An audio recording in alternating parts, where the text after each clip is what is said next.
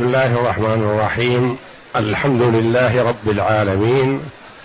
والصلاة والسلام على نبينا محمد وعلى آله وصحبه أجمعين. وبعد. بسم الله. أعوذ بالله من الشيطان الرجيم. بسم الله الرحمن الرحيم. للفقراء الذين أحصروا في سبيل الله لا يستطيعون ضربا في الأرض يحسبهم الجاهل أغنياء من التعفف تعرفهم بسيماهم تعرفهم بسيماهم لا يسألون الناس إلحافا. وما تنفقوا من خير فإن الله به عليم. حسبك. هذه الآية الكريمة من سورة البقرة جاءت بعد قوله جل وعلا ليس عليك هداهم ولكن الله يهدي من يشاء وما تنفقوا من خير فلأنفسكم وما تنفقون إلا ابتغاء وجه الله وما تنفقوا من خير يوفى إليكم وأنتم لا تظلمون للفقراء الذين أحصروا في سبيل الله الآية. وما تنفقوا من خير يوفى إليكم وأنتم لا تظلمون. للفقراء الذين أحصروا في سبيل الله. بين جل وعلا مصرف الصدقة والزكاة وما ينفقه المرء ابتغاء وجه الله وطلب مرضاته. لمن؟ للفقراء. والفقراء والمساكين إذا ذكروا معا فلكل تعريف يخصه. وإذا ذكر أحدهما شمل الآخر. إذا قيل هذا للفقراء أعط منه الفقراء والمساكين. وإذا قيل هذا للمساكين فأعط منه الفقراء والمساكين.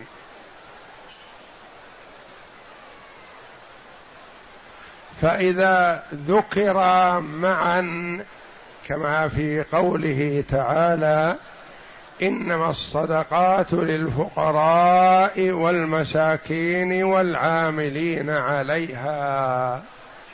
فجعلهم الله جل وعلا صنفين من الأصناف الثمانية. الفقراء والمساكين. اذا ما المراد بالفقراء وما المراد بالمساكين؟ قيل الفقير أقل حالا من المسكين. فالفقير من لا يجد شيئا أو يجد دون نصف الكفاية. والمسكين هو من يجد نصف الكفاية فأكثر ولا يجد الكفاية كاملة. والمراد بالكفاية نفقة السنة لأن الزكاة حولية. فللفقير وللمسكين أن يأخذ مقدار نفقته سنة. ثم يتوقف فللسنة الثانية تأتي من زكاتها. وقيل العكس. المسكين هو الذي لا يجد شيئا أو يجد دون نصف الكفاية والمسكين هو الذي يجد أكثر من نصف الكفاية ولا يجد الكفاية الكاملة. والأول أولى وأقرب والله أعلم. لأن الله جل وعلا بدأ بالفقراء فهم أحوج فبدأ بهم جل وعلا. ومعنى هذا إذا كان المرء كفايته في السنة عشرة آلاف عنده ألف أو ثلاثة أو أربعة إلى الخمسة يقال له فقير. عنده أكثر من الخمسة وليس عنده عشرة يقال له مسكين. يعني عنده أكثر من نصف الكفاية وليس عنده الكفاية كاملة فهو مسكين. ومن عنده دون النصف أو ليس عنده شيء يقال له فقير. وعلى كل فلا مشاح في هذا وهذا لأن من ليس عنده الكفاية فقيرا كان أو مسكينا فله أن يأخذ الكفاية للسنة ولا يزيد على ذلك. للفقراء الذين أحصروا من الحصر وهو المنع. أحصروا في سبيل الله منعوا أنفسهم من الاشتغال بشيء ما غير ما كان في سبيل الله. فهم هيأوا أنفسهم وفرغوا أنفسهم للجهاد في سبيل الله وللعمل بمرضاته كالاقتصار على طلب العلم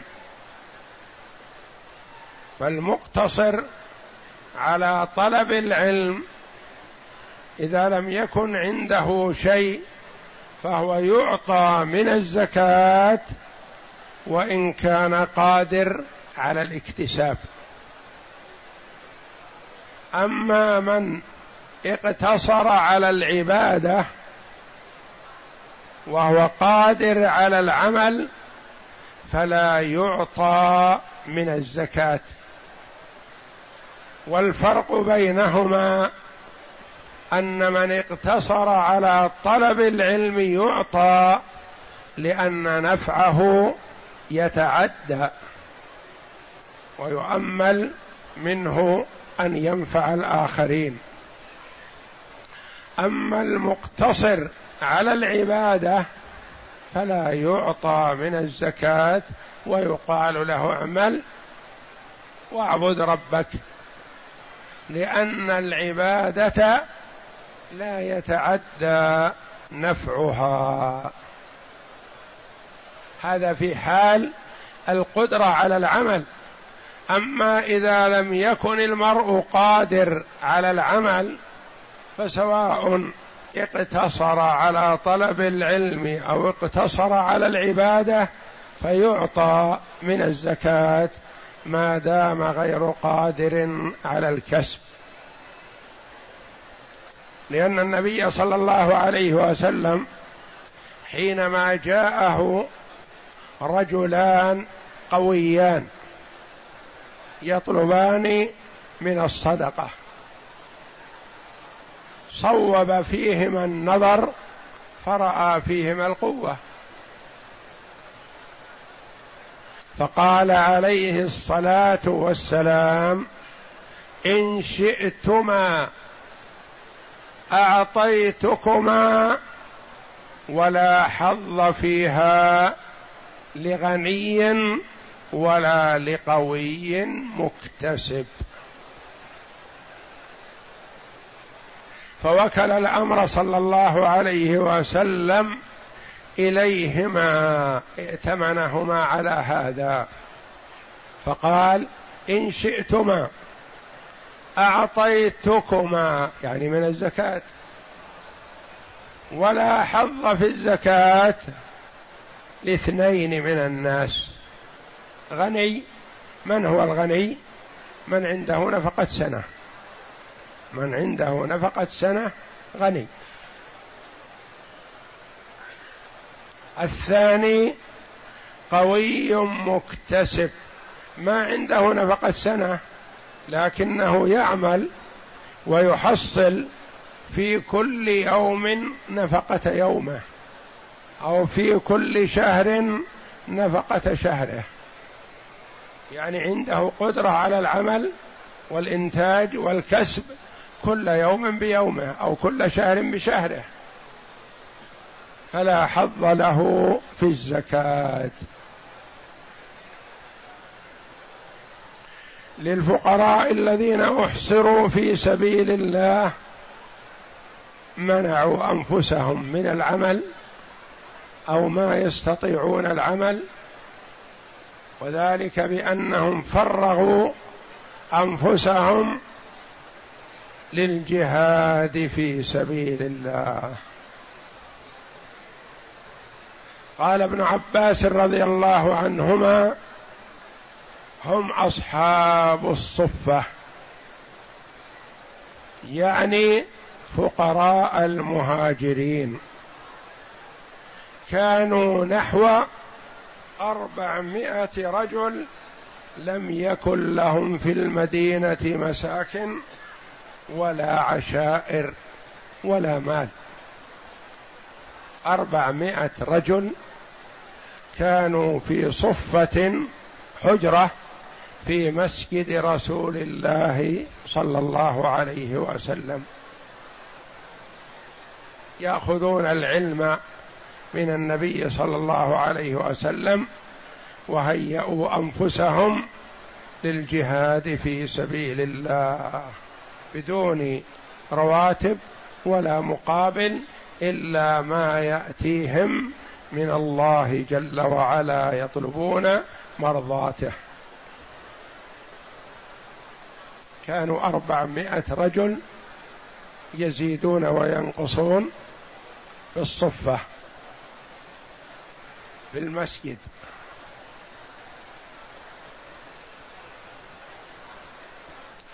وكانوا يأوون إلى صفة في المسجد يتعلمون القرآن بالليل. وهم الذين حبسوا أنفسهم على الجهاد خاصة وعلى طاعة الله عامة يعني في أنواع الطاعات لكن خاصة في الجهاد.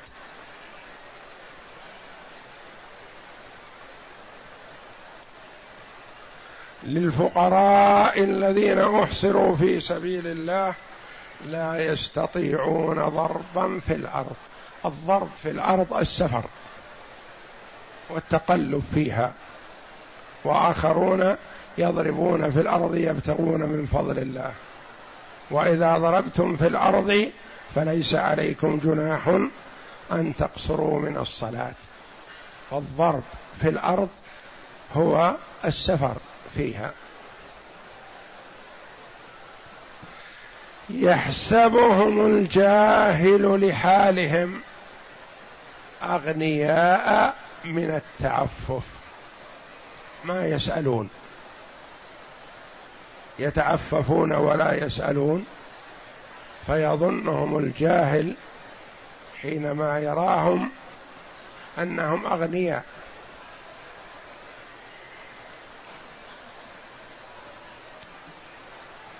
تعرفهم بسيماهم. يظهر عليهم أثر الفقر والحاجة والجوع من دون أن يقولوا شيئا. يعرفهم الذكي يعرفهم البصير يعرفهم من عنده فراسة. وإلا فلا يظهرون شيئا هم وإنما يظهر عليهم ما يعرف به ما هم عليه من الفقر والحاجة. تعرفهم بسيماهم لا يسألون الناس الحافا.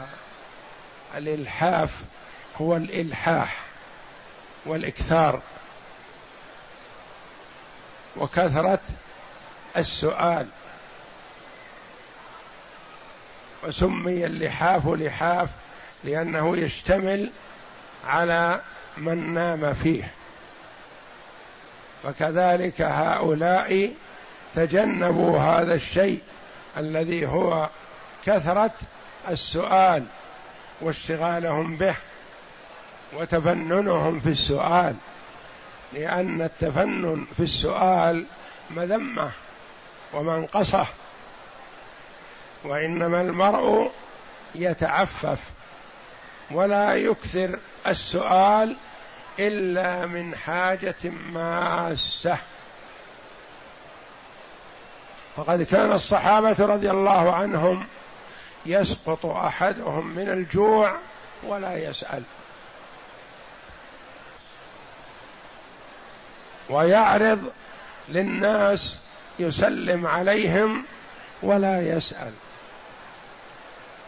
أبو هريرة رضي الله عنه يقول إنه أصابه من شدة الجوع ما جعله يعترض لأبي بكر رضي الله عنه يسأله عن بعض آيات من كتاب الله.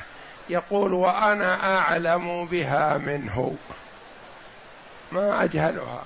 لكن رجاء أن يقول لي امض معي. فسألته فأجاب ومشى. ما عنده شيء. فاعترضت لعمر فسألته رجاء أن يقول امجض معي. فأجاب ومشى.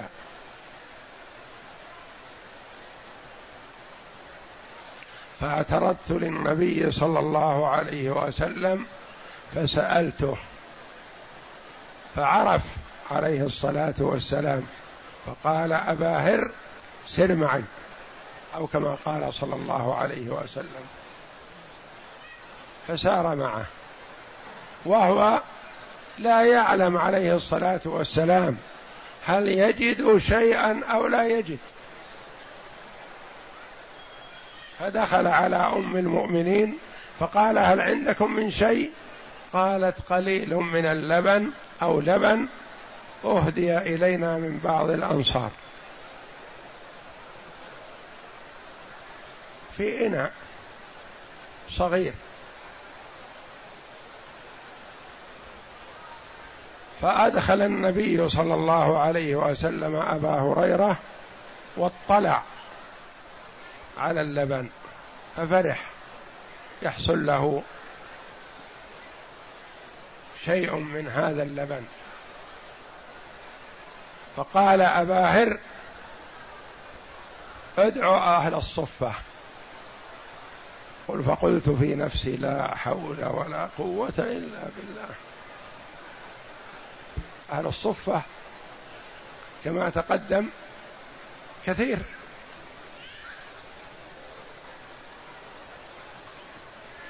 وأنا المسقي عند رسول الله صلى الله عليه وسلم والساقي هو آخر القوم. ويا ترى هل سيبقى منهم شيء؟ ما ظن ذلك. رضي الله عنه. ولا بد من طاعة رسول الله صلى الله عليه وسلم. فدعوت أهل الصفة فجاءوا أرسالا. فناولني رسول الله صلى الله عليه وسلم اللبن وقال أسقهم يا أبا هريرة. فسقيتهم واحدا تلو الآخر. وأرى اللبن في الإناء ما ينقص. وهم يشربون ويصدرون. فقال أسقهم يا أبا هريرة. فقلت كلهم شربوا. وصدروا. قال من بقي؟ فقلت أنت يا رسول الله وأنا. فقال عليه الصلاة والسلام اشرب. فشربت. فقال اشرب. فشربت. فقال اشرب. وأخذ يكرر علي حتى حلفت بالله بأني لا أجد له مسلك. امتلا بطني. فأخذه صلى الله عليه وسلم وشرب ما بقي عليه الصلاة والسلام. صدر عن هذا الاناء أهل الصفة كلهم ببركة دعوة النبي صلى الله عليه وسلم. ويقول رضي الله عنه والله إني لاسقط مغشيا علي. فيظن الناس أني مصروع. اني بي صرع من الجن. وما بي والله إلا الجوع. وكانوا يصبرون رضي الله عنهم.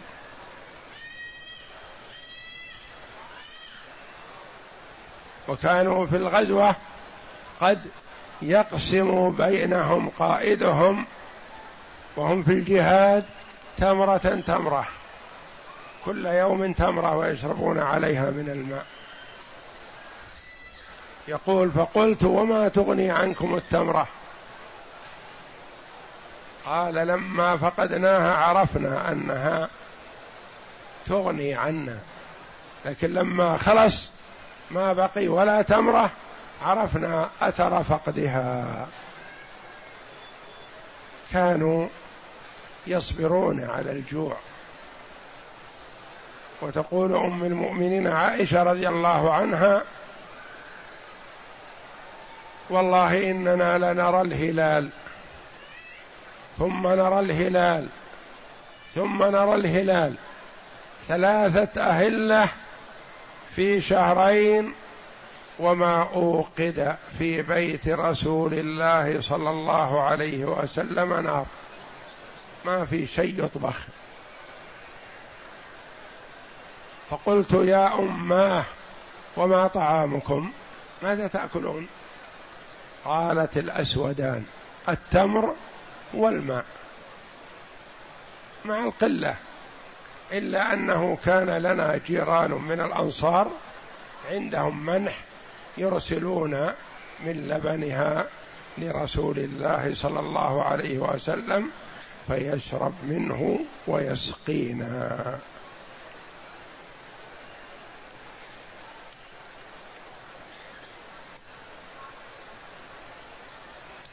يحسبهم الجاهل أغنياء من التعفف ما يظهرون فقرهم ولا حاجتهم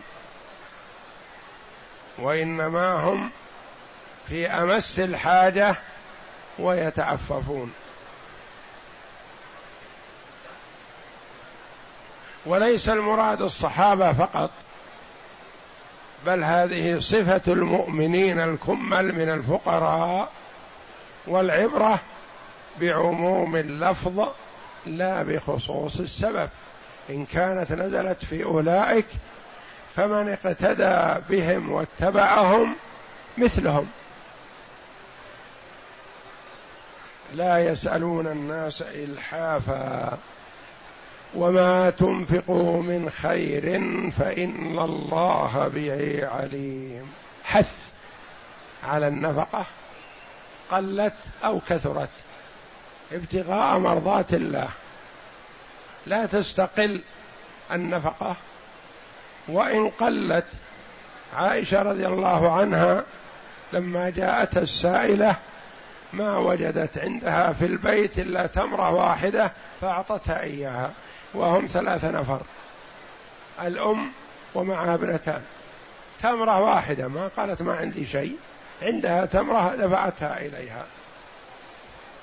تقول عائشة رضي الله عنها فشقت المرأة التمر نصفين وأعطت كل واحدة من ابنتيها نصف ولم تطعم منها شيء. وفي المرة الثانية جاءتها المسكينة ومعها ابنتان فأعطتها ثلاث تمرات. فأعطت كل واحدة من ابنتيها تمرة وأرادت أن تأكل الثالثة فاستطعمتها ابنتها فشقتها نصفين وأعطت كل واحدة النصف. فالبنتان اكلتا كل واحدة تمرة ونصف والأم لم تطعم شيئا. ما تعذرت منها عائشة قالت ما عندي شيء أعطتها الموجود. وكان يدخل النبي صلى الله عليه وسلم أحيانا ضحى يمر ببيوته المتعددة هل عندكم من شيء؟ فكل واحدة تقول لا والله يا رسول الله إلا الماء. ما عندنا إلا ماء. فيقول عليه الصلاة والسلام إني اذا صائم. من بعد طلوع الفجر ما طعم شيء وسأل ضحى فلم يجد فنوى الصيام. فاستدل بهذا العلماء على أن صيام النفل تجوز نيته من الضحى. ما دام لم يطعم من بعد الفجر. أما إذا طعم بعد الفجر ولو يسيرا فإنه ما يصح أن ينوي الصيام ضحى. وأجره يكون من بدء نيته الصيام لأنه قبل ما في نية الصيام. وما تنفقوا من خير فإن الله به عليم. يعلم ذلك وفي هذا حث للمسلم بالنفقة والعطاء لمن هذه صفتهم. ووعد كريم من الله جل وعلا بالثواب الجزيل على العطاء.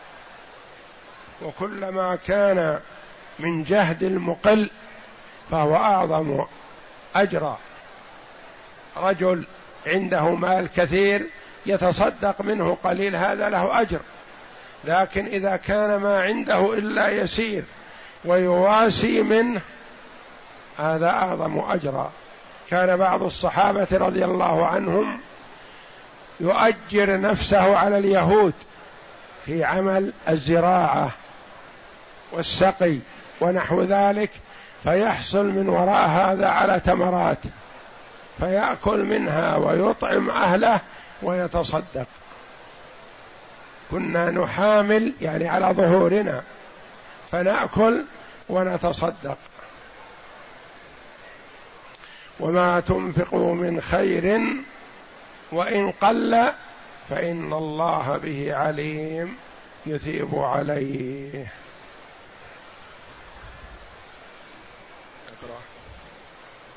يقول الله تعالى للفقراء الذين أحصروا في سبيل الله يعني المجاهرين المهاجرين الذين قد انقطعوا إلى الله تعالى ورسوله وسكنوا المدينة. مهاجرين يعني كانوا من أهل مكة أو من الآفاق جاءوا رغبة في الفقه في دين الله ولمناصرة رسول الله صلى الله عليه وسلم. ما جاءوا لتجارة ولا جاءوا لعمل وإنما جاءوا من بلدانهم رغبة في صحبة رسول الله صلى الله عليه وسلم والجهاد معه. نعم. لا يستطيعون ضربا في الأرض. والمهاجر هو من هجر أرضه وبلده وأهله إلى الله ورسوله. يعني خرج من بلده ابتغاء مرضات الله جل وعلا. خرج من بلد الشرك إلى بلد الإسلام. ولهذا لما فتح الله لرسوله صلى الله عليه وسلم مكة قال عليه الصلاة والسلام لا هجرة بعد الفتح ولكن جهاد ونية. جهاد في سبيل الله ونية ذلك.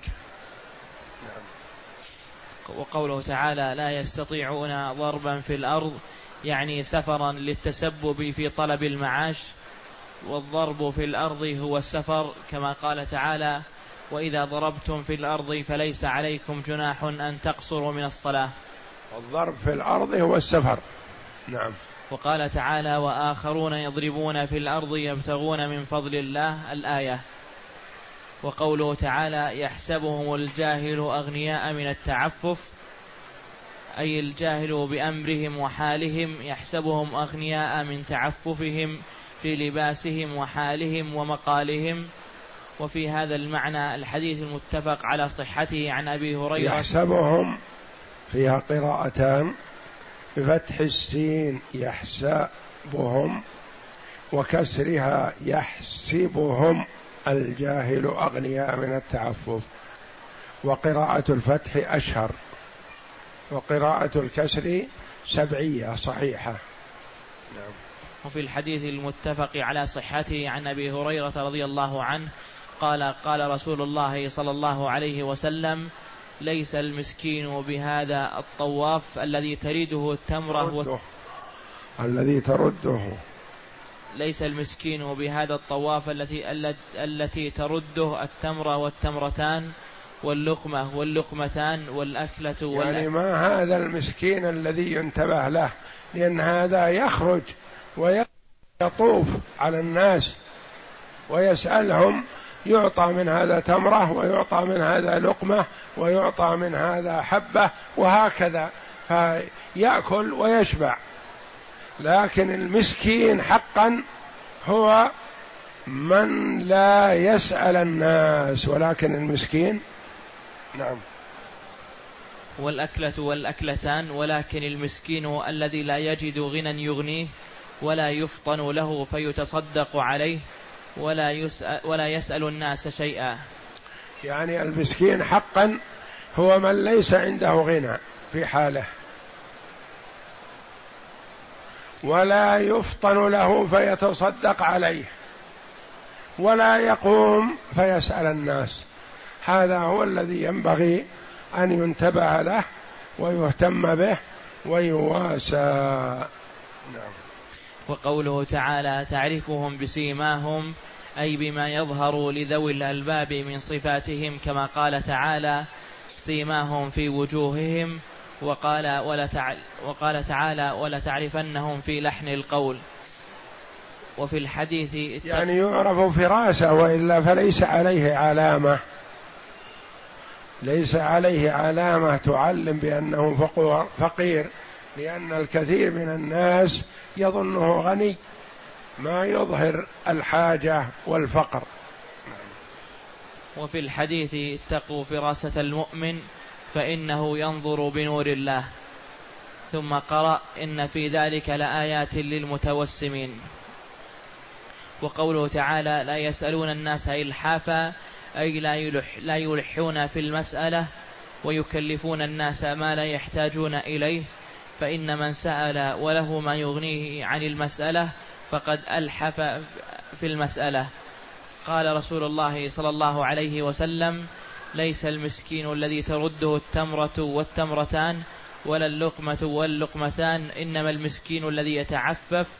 اقرأوا إن شئتم يعني قوله تعالى لا يسألون الناس إلحافا وقال الإمام أحمد رحمه الله عن رجل من مزينة أنه قالت له, قالت له أمه ألا تنطلق فتسأل لنا فتسأل رسول الله صلى الله عليه وسلم كما يسأله الناس؟ رجل من مزينة في المدينة قالت له أمه اذهب فاسأل الرسول صلى الله عليه وسلم لأنه يأتيه أموال يوزعها على الفقراء والمساكين. اذهب فاسأل الرسول كما يسأل الناس كما يسأله الناس.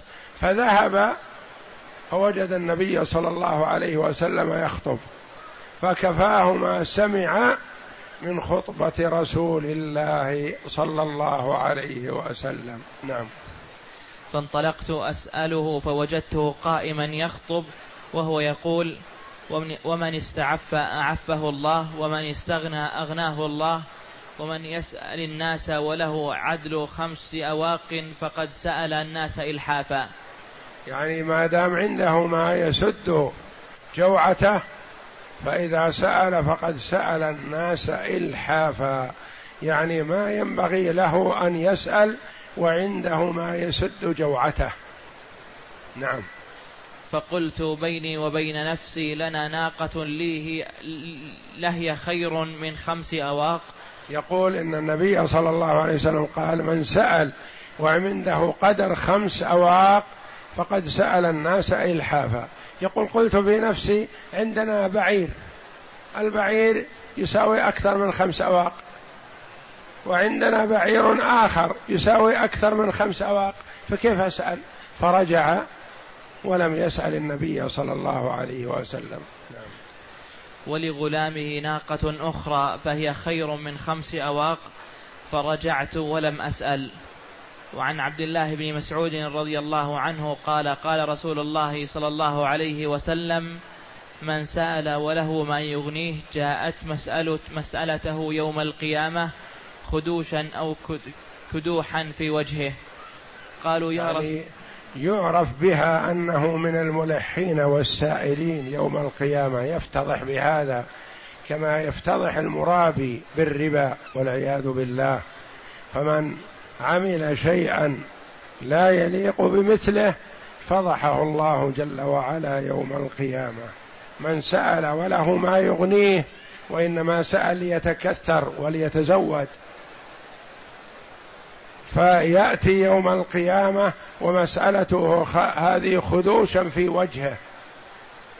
تبين أنه كان يسأل وهو غني عن السؤال.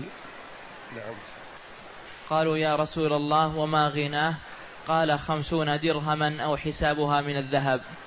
يعني من كان عنده خمسين درهم فإنها تكفيه يومه وليلته وأيامه المتوالية فلا يسأل. إذا لم يكن عنده شيء فيسأل. وقوله تعالى وما تنفقوا من خير فإن الله به عليم أي لا يخفى عليه شيء منه. وسيجزي عليه أوفر الجزاء وأتمه يوم القيامة وأتمه يوم القيامة أحوج ما يكون إليه. وقد جاء أحاديث كثيرة في النهي عن السؤال وأنه لا ينبغي للمسلم أن يسأل إلا عند الحاجة. والله أعلم. وصلى الله وسلم وبارك على عبد ورسول نبينا محمد وعلى آله وصحبه أجمعين.